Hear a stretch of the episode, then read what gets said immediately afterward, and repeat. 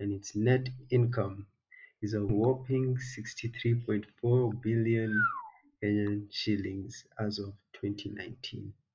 Well, that's certainly large, very, very large.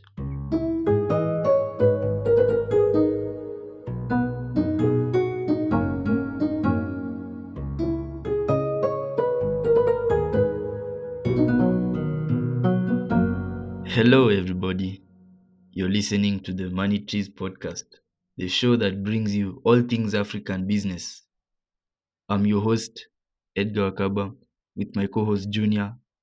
And I'd like to say thank you to everybody who listened to episode one of the Money Trees podcast. Well, this is episode two, and this time we'll be talking about the big, big company in our country, Safaricom. GG. Yeah, as you've heard, um, we'll be talking about uh, Safaricom. And for those of you who don't know Safaricom, let me give you a brief introduction. So, Safaricom was founded in 1997. To date, it is the largest telecommunications provider in Kenya and one of the most profitable companies in the East and Central African region. Notable CEOs that have um, been a part of the Safaricom company are the late Bob Collymore and Michael Joseph. Safaricom controls approximately 63.5% of the Kenyan market as at 30th June 2019. Safaricom was also ranked as, Kenya, as Africa's best employer, 67th in the world by Forbes Global 200 list of world's best employers. It's also a public limited company which is owned by Vodacom. 35% of it is owned by Vodacom. The Treasury owns 35% of it as well. Vodafone owns 5% of it, and retail investors 25%. Its revenue as of last year was 240.3 billion Kenyan shillings. Its operating income is 79.91 billion Kenyan shillings, and its net income is a whopping 63.4 billion Kenyan shillings as of 2019. Well, that's certainly large, very, very large. True. Okay. So, how exactly did Safaricom get so large anyway? Well, originally, Safaricom was a subsidiary of Telkom uh, back when it was a state owned parastatal. But um, when Telkom ran into some financial financial misses where they were overloaded with debt, the Safaricom was purchased uh, 40% by Vodacom and the other the rest by the government. So essentially they had a head start from the inception. Also, uh, Safaricom's marketing techniques were much better compared to the rival at the time, Kencell, which focused on the customer. You know, uh, Kencell at the time were more, they had a better network and more users than Safaricom. But Safaricom focused on the common person. They marketed and they advertised for the common person to make it uh, more affordable for them. Kencell was mainly used by corporate businessmen in the top 1% of the Kenyan economy at the time.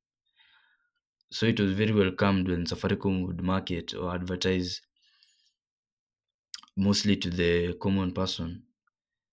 Uh, it also benefited them, especially when they introduced per second billing, because it made it more affordable. Because if you billed per second, let's say your call does not reach a minute, you'll only be billed for the seconds that you spoke, compared to per billing, per billing, I mean per minute billing, where you are billed for every minute, it's rounded off.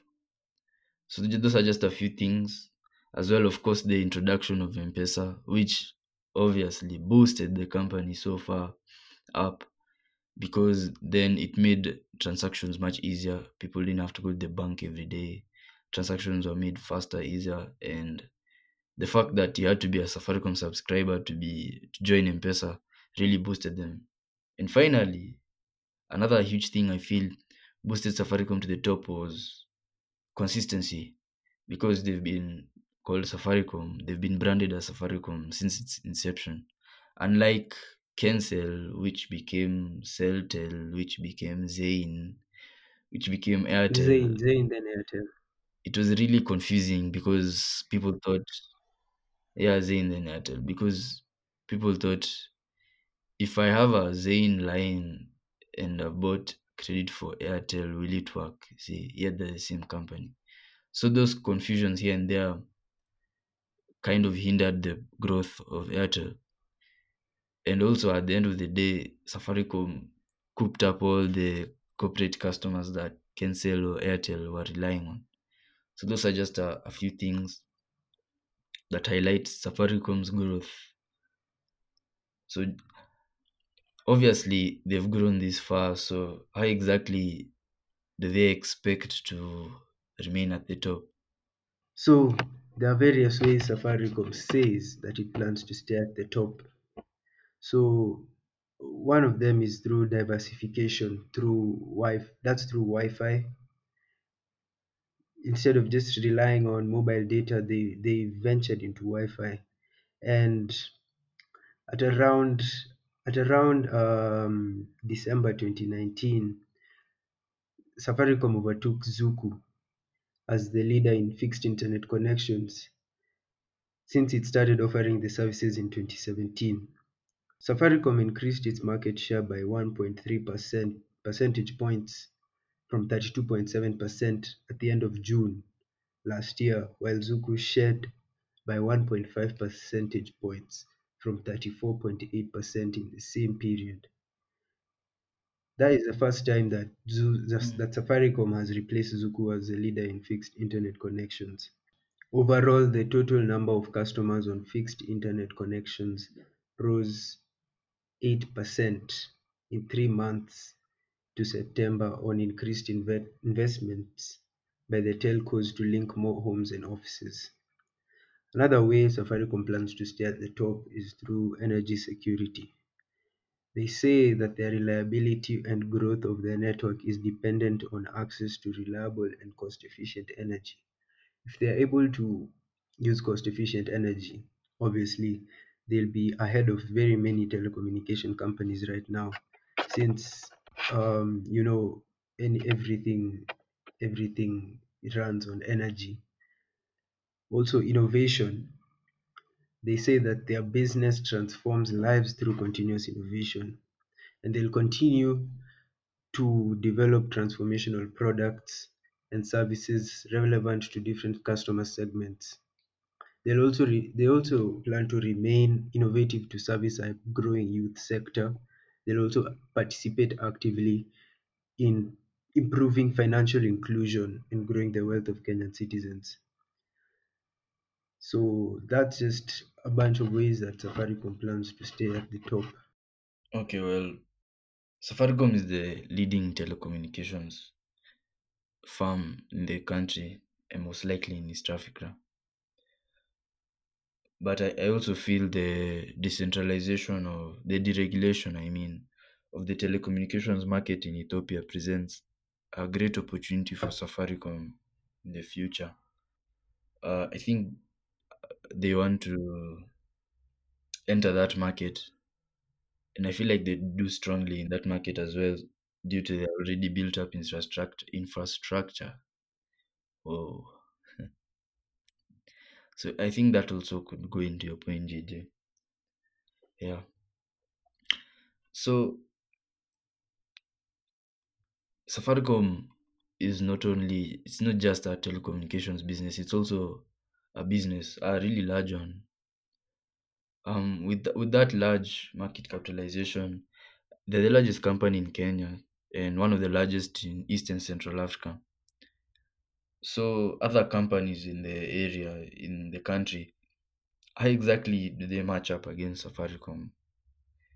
Well, knowingly that Safaricom is the first, can can that position be toppled over by any other companies? Let's say by EABL, Equity Bank, KCB, Bidco, Kengen, Centum, you know, the large, large companies. And to be honest, I feel like in the long run, it's uncertain how business will unfold.